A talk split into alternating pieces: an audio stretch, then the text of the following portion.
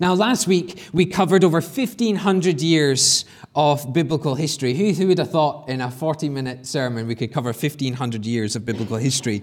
But starting with Adam, then to Seth, and all the way through to Noah, we covered these 1,500 years. Now, we saw throughout these years that the lives were unique, each speaking of an opportunity to serve the Creator God or to serve the wicked intentions of man's heart. However unique we might be, one truth was evident last week. Each of us that is here today is guaranteed two things that we will live and that we will die. The curse of sin tarnishes us all, and therefore, without Jesus, our story, simply as we learned last week, is death. Yet with Jesus, we know that life goes beyond death. And dependent on our response to Jesus depends whether we will live with our God for eternity or we will live separated from God for eternity.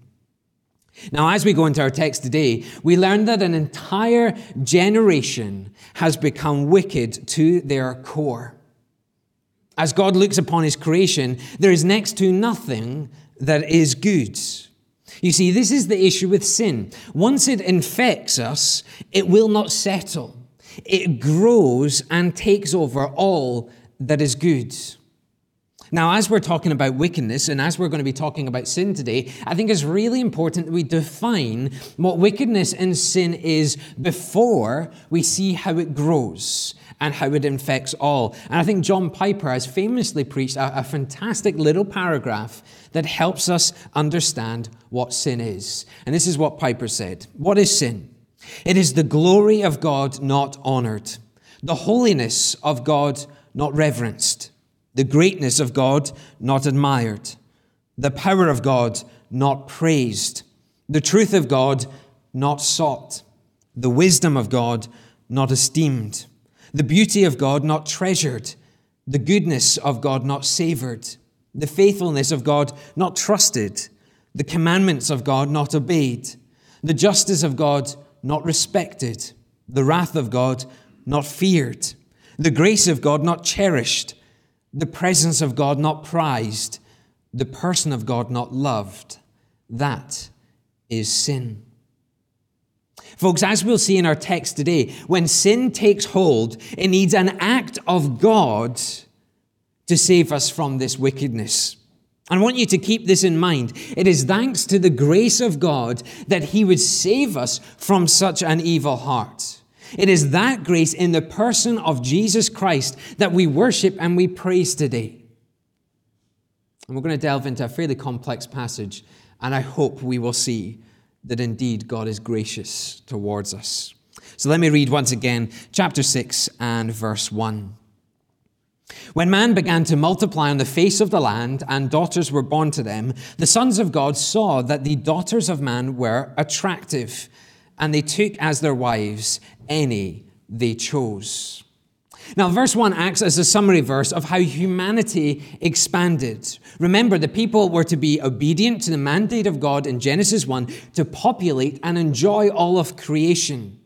Now, it's interesting, in chapter 5 last week, we were concentrating on the firstborn sons, the line, the generational line of Seth.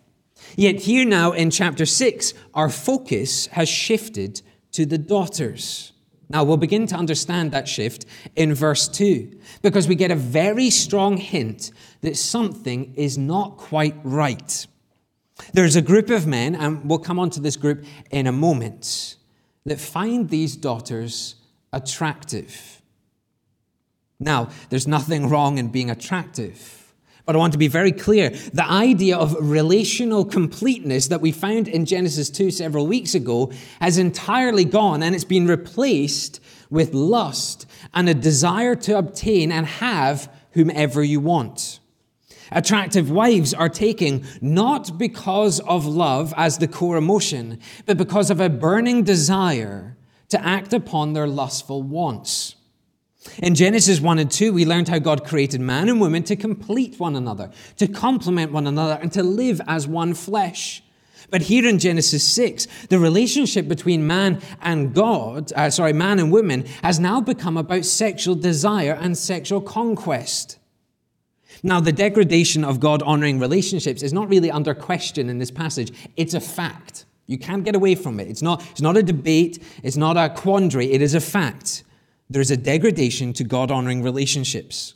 The major question, though, that we're asking, and the significant debate that we find in these two verses, comes when we try to define the sons of God and the daughters of man. What does each phrase refer to? Well, thinking caps on, as I said, it does get a bit complex. There are three main schools of thought.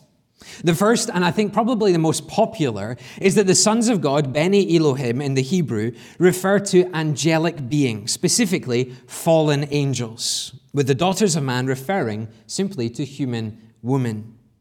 The main evidence used for such a theory is found in Job, Job chapter 1 and verse 6.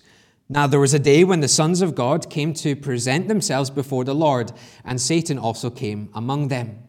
We also have Job chapter 2 and verse 1. Again, there was a day. Again, there was a day when the sons of God came to present themselves before the Lord, and Satan also came among them to present himself before the Lord. Now, in both of these verses, it is agreed that the sons of God refer to angels. Now, if we use these verses as evidence, then the first theory states that mortal women and immortal angels join together in marriage and procreate. They do so in complete disobedience to the boundaries that God has set. Because who was to join as one flesh? The blessed man and the blessed woman. Marriage and children were created by God's design for man and woman. Now, the issue with such a theory is the focus of the relationship. The focus on this relationship is about the flesh. Now, with such a focus, you have to assume certain things. Firstly, the angels can have sexual relationships. And then, secondly, that they can produce children. Yet, what I'm going to suggest is there's no real concrete evidence in Scripture for such an assumption. I want you to consider Jude and verses 6 and 7. And the angels who did not stay within their own position of authority, but left their proper dwelling, he has kept in eternal chains, chains under gloomy darkness until the judgment of the great day. Just as Sodom and Gomorrah and the surrounding cities, which likewise indulged in sexual immorality and pursued unnatural desire, serve as an example by undergoing a punishment of eternal fire. Now, these two verses give us two facts. Yes, there is such a thing as fallen angels, and yes, there is such a thing as sexual immorality. But in Jude 6 and 7, these two things are not combined. Meaning that when we do join them in Genesis 6, it is by mere speculation. This speculation would have a disastrous outcome. For the opportunity of salvation, and I want you to note this, is only ever granted to mankind, not the fallen angels. Which leaves us with a question. If angels and mankind do indeed come together, and angels and mankind do indeed produce children, and only mankind get an option for salvation, well, would the children of such a union ever be saved from their sin? Because salvation was not something that was granted to the angels.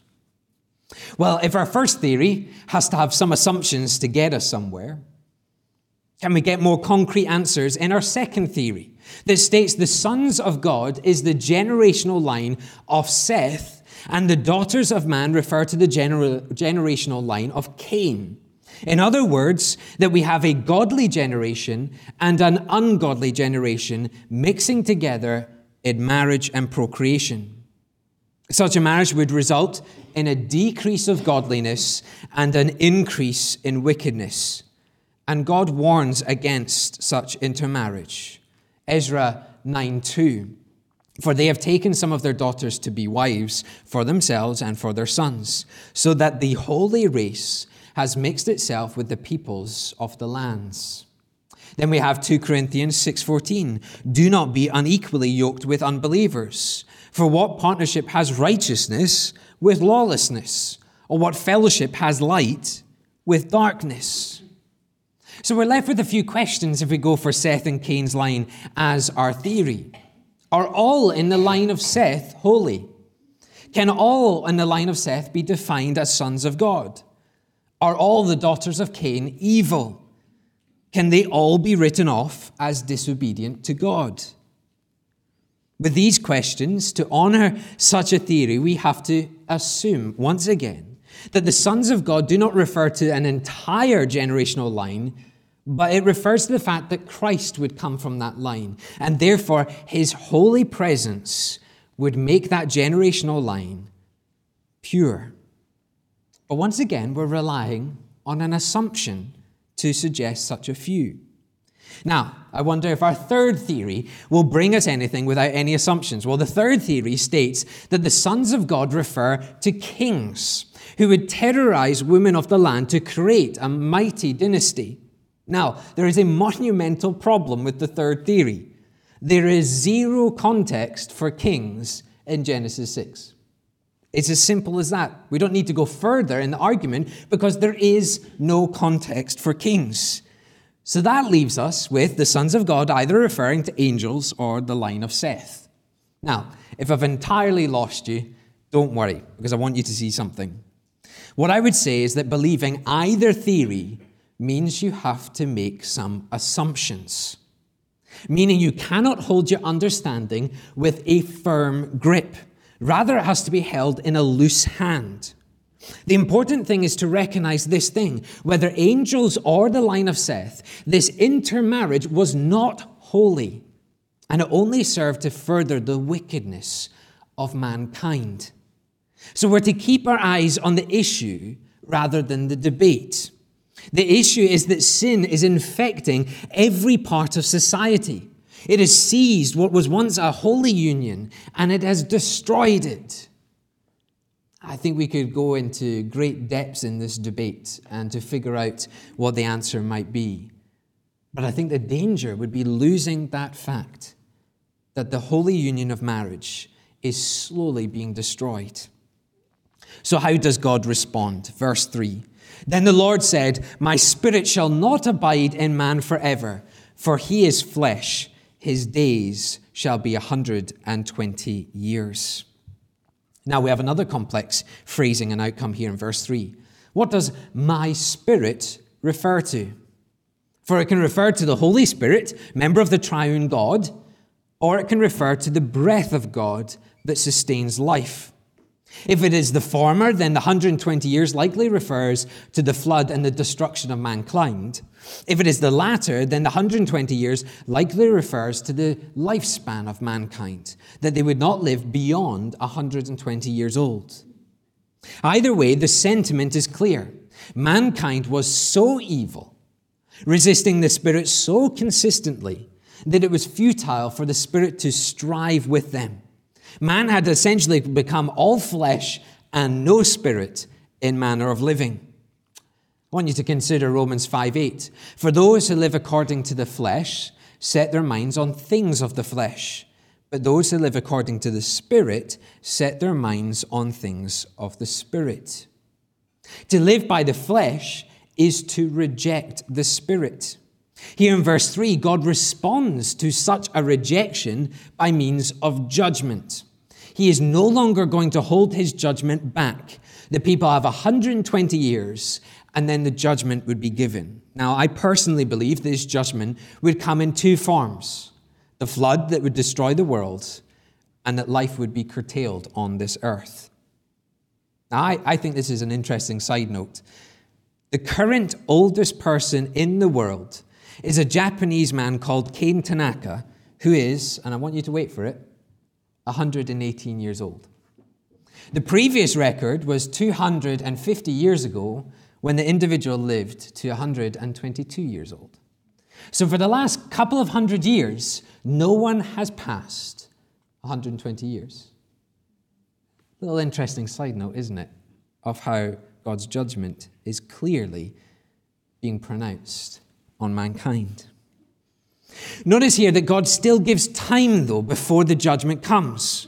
And I'm personally always encouraged when God gives us time. Amen. We're, we're encouraged that God gives us time. He gave time to Nineveh to repent from their sins. He gave time to Judas, didn't he? Do you want to go and do this? Go and do this, he says to Judas. He gave Adam time to confess his sin. And now God gives everyone 120 years to repent from their ways. Of course, wickedness is so built in now that the offer is immediately rejected and therefore it becomes a promise of judgment.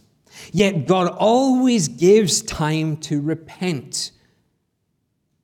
But there's also always a time when God turns his patience to judgment, and we are not to test the patience of God.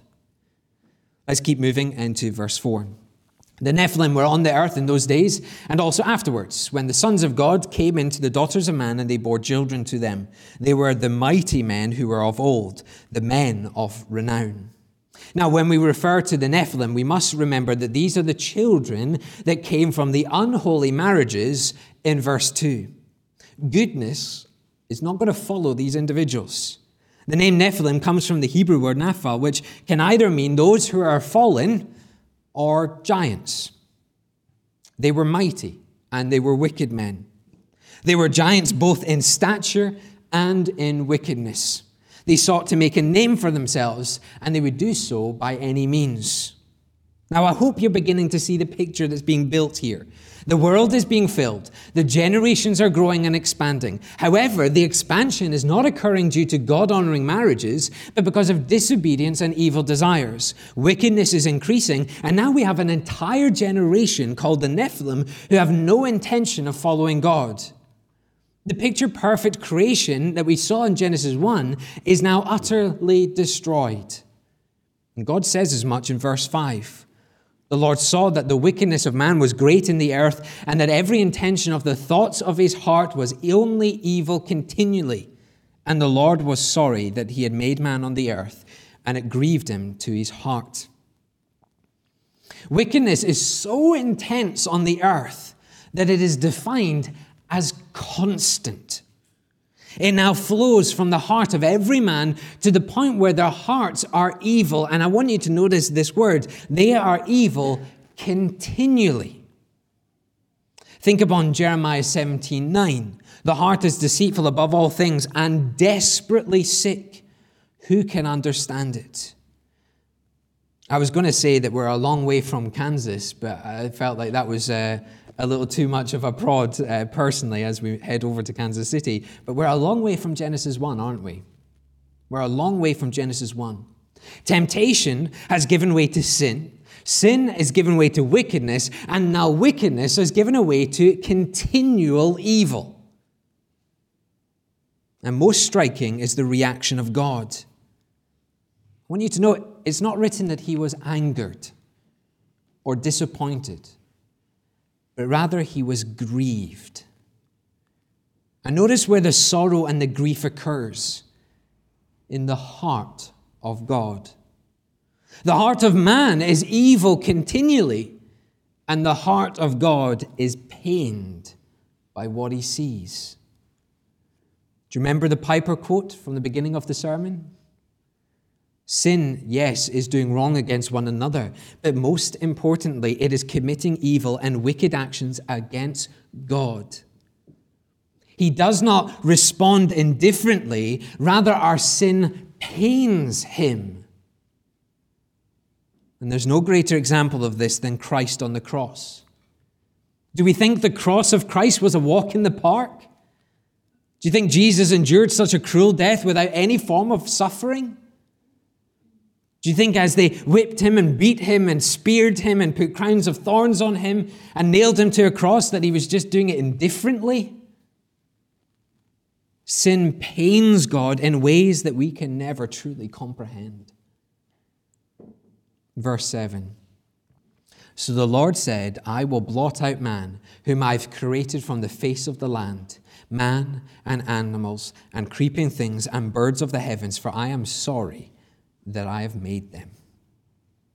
In God's own holiness, He determined the judgment that needs to be placed on such wickedness. For God had to end the evil before Him because there's degrees of sin and there are degrees of punishment. God determined that the world must be cleansed, and to do so, He must destroy it. Evil had got to such a level that the only way to see any good in the land was to wipe it out and to start again. And I don't want you to underestimate the devastation of this. Now, it was funny when I was typing this sermon, I was reminded of a simple picture of children by the seaside painstakingly building a sandcastle. All the shells are placed on top, moats are created, maybe their names are written on it. And then the sea crashes in and utterly destroys it. There's nothing left, nothing to salvage, just carnage. God created perfection, and it will soon sit in utter ruin. More than that, his people no longer looked to him. And so, without intervention, evil was going to increase to a hideous level. And in the coming two weeks, we're going to learn about that destruction. But for now, and this is a wonderful verse, we turn our attention to verse 8. But Noah found favor in the eyes of the Lord. Utter devastation was promised for the world, but there is hope. Because Noah was just a man, he was just a sinner. But by the grace of God, he was made more. Uh, think upon Romans 5:20. Now the law came in to increase the trespass, but where sin increased, notice this, where sin increases, where wickedness increases, where evil gets to such a hideous level, grace abounded all the more. As sin increased in the land, so God's grace increased even more. Not all was lost because through Noah, God was going to show his saving grace. And that is the beauty of the God that we follow. There is always hope in his name. There's always a route to salvation. There's always a plan to bring about peace. We just need to know where to look for it. And here's the wonderful and simple truth where do we look for it? We have hundreds and hundreds and thousands and tens of thousands of God's words. And they all point to the same thing the eternal peace that we find in Jesus Christ. Utter devastation can be around us, but when we look at God's words, the word that is true, that is perfect, that is without flaw, we see that there is hope. Now, if you've been around LBC for any length of time, you know that what comes next in this sermon is some form of application. The Bible is living and active. It's not a dusty old book telling us a story, but the very words of God that are giving to us to transform our lives. So, how does our text today transform our lives? How does it become a final authority in our hearts this week? How does the Word of God, that is true and perfect and without flaw, transform the way we live when we have seven verses of wickedness and one verse of hope? Well, in a typical pastor's fashion, I have three points for you.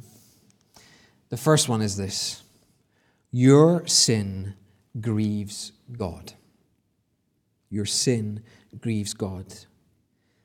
Uh, let me, for just a moment, speak to those who are Christians in the room and listening online for a moment. I think we sometimes forget the pain we cause God when we willfully sin. We often justify our thoughts and our actions. It was the heat of the moment. We're still learning. They deserve it. They treated me like this, so I'll treat them like that. And each of these phrases show not only our disregard for our sin, but our lack of understanding that our sin grieves God. As we act wickedly toward one another, God is watching and feels the pain to see his people treat each other in that way. Consider Psalm 133, verse 1. Behold, how good and pleasant it is when brothers dwell in unity. We can therefore say the opposite. It is not good for us to sulk. It is not good for us to ignore one another. It is not good for us to treat each other unkindly. It is not good for us to bristle in frustration and anger. It is not good for us to hold on to wrongs and hurts and past issues because it is not good for us to harm one another because disunity grieves God. Now, to those who are not Christians this morning, don't think that you can behave in whatever way you want and God will just balance out your good with your bad. God sees the wickedness of your hearts. And God knows when you're disobedient. You can't run from Him and you can't hide from Him. Sin puts you as an enemy of God until you wake up to that. You don't get verse 8. Until you wake up to your wickedness, you won't truly understand the hope that comes from Christ Jesus. 2 Corinthians 5:10 says this, "For we must all appear before the judgment seat of Christ, so that each one may receive what is due for what he has done in the body, whether good or evil." You cannot live life indifferently because God doesn't respond indifferently. For those who are faithful to Christ Jesus, judgment seat of Christ is nothing to fear. For those who do not follow Christ Jesus, are you really ready to face the judgment seat of Christ? Well, my second point is there is hope. In our last verse today, we saw how the message didn't end with judgment, and ended with just a note of hope. By God's grace, there would be a route to salvation. By God's grace, there would be a relenting of God's wrath. And as I said earlier, Billy Graham wrote, For the believing, the believer, there is hope beyond the grave because Jesus Christ has opened the door to heaven for us by his death and resurrection. Do you see, for those who place their faith in Jesus, we need not fear judgment, for Jesus has paid the price for our sin. Jesus has taken our sin, past, present, and future, nailed it to the cross, taking the punishment we deserve for each of us. And as he died and then rose triumphantly, so we are dead in our sin, but in Christ rise triumphantly in victory. So there is hope. And that is our hope that we have grieved God, but by his grace, he responds with Jesus. What love of the Father to give yet another chance to repent from our sins and to be made righteous. As Spurgeon said, and I said earlier, without Christ there is no hope. Let me turn that phrase. There is hope with Christ. I wonder do you look at this world and despair? I wonder in the last two years, have you gone through stuff that really you don't even know how to put into words? A friend of mine is a pastor of a church in Lincolnshire.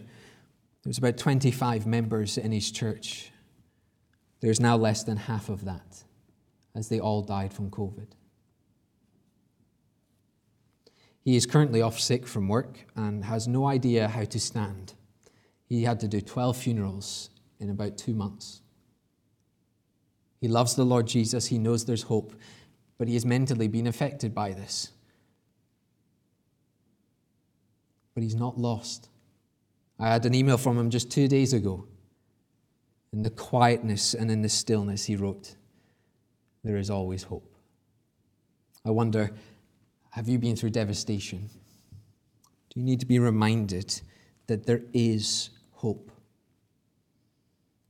And trust me, I hope you can trust me in this. You're not going to find it anywhere else. Everything else is going to fail you. The political party you voted for, how well are they doing right now? Your children that you believe in, that you spur on, how many times have they failed? Your own life, your dreams, your goals, your desires. How well are you doing with that? There is no lasting hope outside of Jesus Christ. And therefore, I finish with this final point a word of warning. I think it's important that we see that Scripture is full of warnings. As much as there is hope in Christ, there's also a lot of warnings. God gave the people 120 years, yet they ignored it. They continued with their wickedness and continued to ignore the glory of God. And what happened next was utter devastation. And the lesson is clear do not test the patience of God. Do not think you can just wait him out. It won't work. You will always end up facing the judgment of a most holy God. It's interesting. I don't know if I'm just nostalgic as we look to move, but last week I told a story, and, and this week I feel like I need to tell another story. Uh, many of you know that when growing up, my father was quite ill. He had uh, multiple heart attacks and uh, multiple issues in his life and, and died relatively young. He had a heart attack when I was two, and afterwards he went straight back to the alcohol. He had another heart attack when I was two and afterwards, he went straight back to the alcohol. And he had a heart attack when I was six, and he went straight back to the alcohol.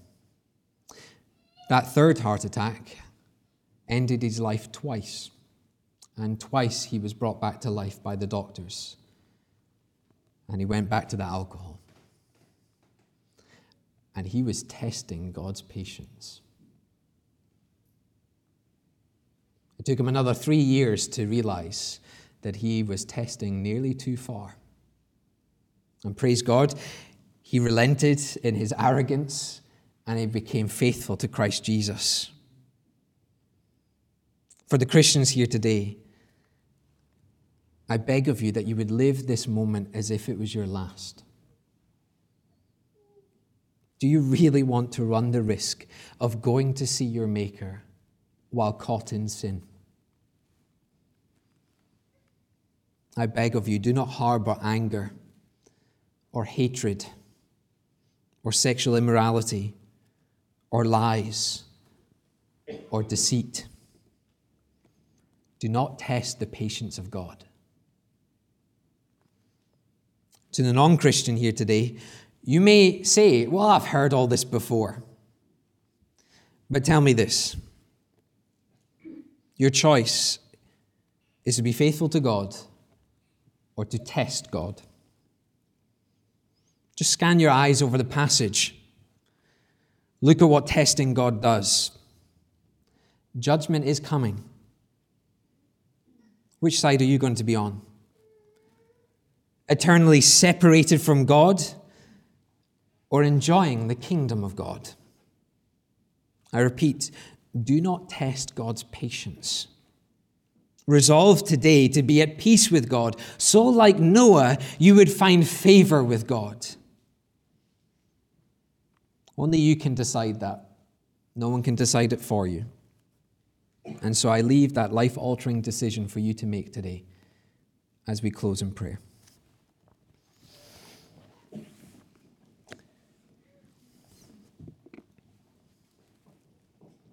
Father, we are sorry that we grieve you with our sin.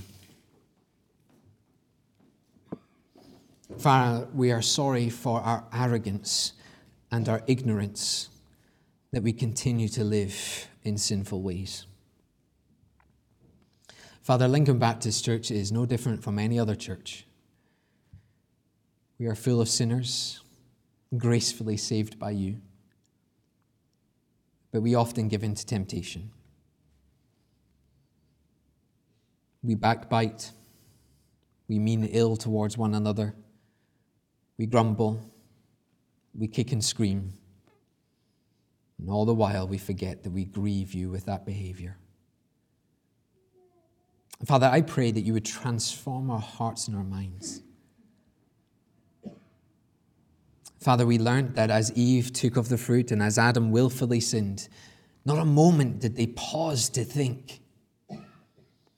Father, we pray that we would pause to think to think upon the cross of Christ and what the backbiting felt like as it was nailed into the feet of Jesus. What the grumble felt like on the whips of the back of Jesus. what the self seeking ego agendas did as they were nailed into his hands. Father, let us never forget the grief that our sin caused. Yet let us never, ever, ever forget the hope that is in Christ Jesus taking each one. For in Christ Jesus, we see that there is a plan for salvation, a plan for peace. And Father, we pray that we would live by that plan, we would live by that hope. Father, you know that in my years here, I've used the phrase all for Jesus. Why? Because it's all because of Jesus. Because of his love, his mercy, his grace, we have hope. And so, Father, on a day like this, as we remember, as we ponder, as we think, let our eyes be fixed on Jesus. I pray this in your glorious name. Amen.